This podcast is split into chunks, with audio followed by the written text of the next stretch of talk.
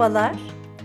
Bugün biraz öğrendiklerimizi unutmak ve bir şeyleri yeniden öğrenmekten konuşalım istedim.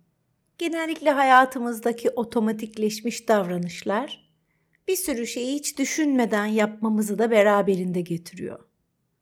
Bazen insanlarla konuşma şeklimiz, davranışlarımız, pişirdiğimiz yemekler hepsi sanki otomatiğe bağlanmış gibi üzerinde hiç düşünülmeden, fazla hissedilmeden otomatik bir şekilde yapıla geliyor.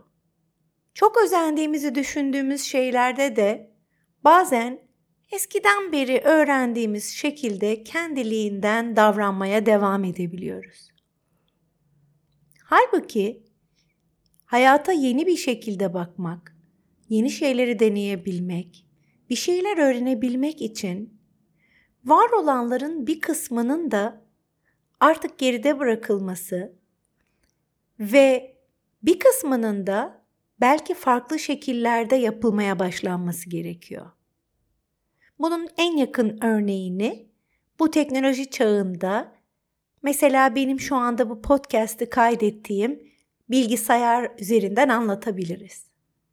Bundan 10 yıl öncesine kadar bırakın hepimizin bir el bilgisayarı olmasını, cep telefonu olmayanlar ya da bu cep telefonunu sık kullanmayanlar çoğunluktaydı. Hele hele çoğumuz sosyal medyayı bile çok az biliyorduk.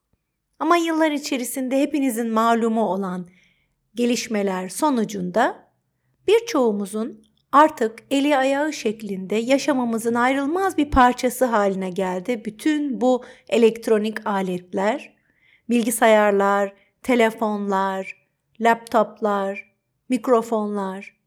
Peki biz farklı bir şekilde yapabilsek yaptığımız şeyleri ve bunları bu şekilde yaparak daha verimli olabilsek, daha çok kişiye ulaşabilsek ya da farklı bir boyutta var olabilsek, yaşamda kendimize arkadaş olarak yeni insanlar katabilsek, yeni meslek gruplarıyla tanışabilsek, bu nasıl bir şey olurdu?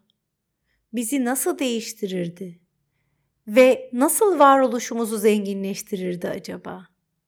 Buna paralel olarak bunların mümkün olması için Bildiklerimizi unutmak ya da en azından yapış şeklimizi değiştirmekle ilgili birkaç şey söylemek istiyorum. Yeni bilgilere yer açılması, yeni farkındalıkların oluşturulması için bazen bildiğimizi unutup sıfırdan baştan başlayarak yeni bir yolda yürümemiz gerekebiliyor. Örneğin öğretmenler olarak bir sınıfta yüz yüze eğitim veremeyeceğimiz zamanlarda Artık biliyoruz ki bilgisayar aracılığıyla online olarak ekranlardan çocuklara, öğrencilerimize seslenebiliyoruz.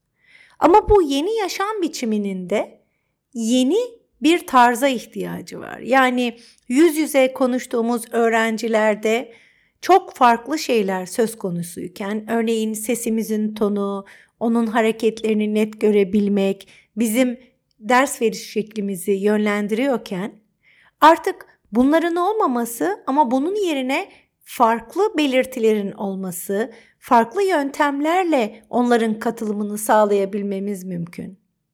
O yüzden de eskisi gibi bir öğretmen olmak yerine yeni çağa ayak uydurmuş, yeni teknolojiyi kullanabilen bir öğretmen olarak var olmak önemli. Bu da eskiden yaptığımız bazı şeyleri yapmamak ve bu repertuarımıza yeni davranışları katmakla oluyor. Çoğumuz için çok eğlenceli ve çok keyifli bir süreç olmayabilir. Bazılarımız hatta ayak direyebilir.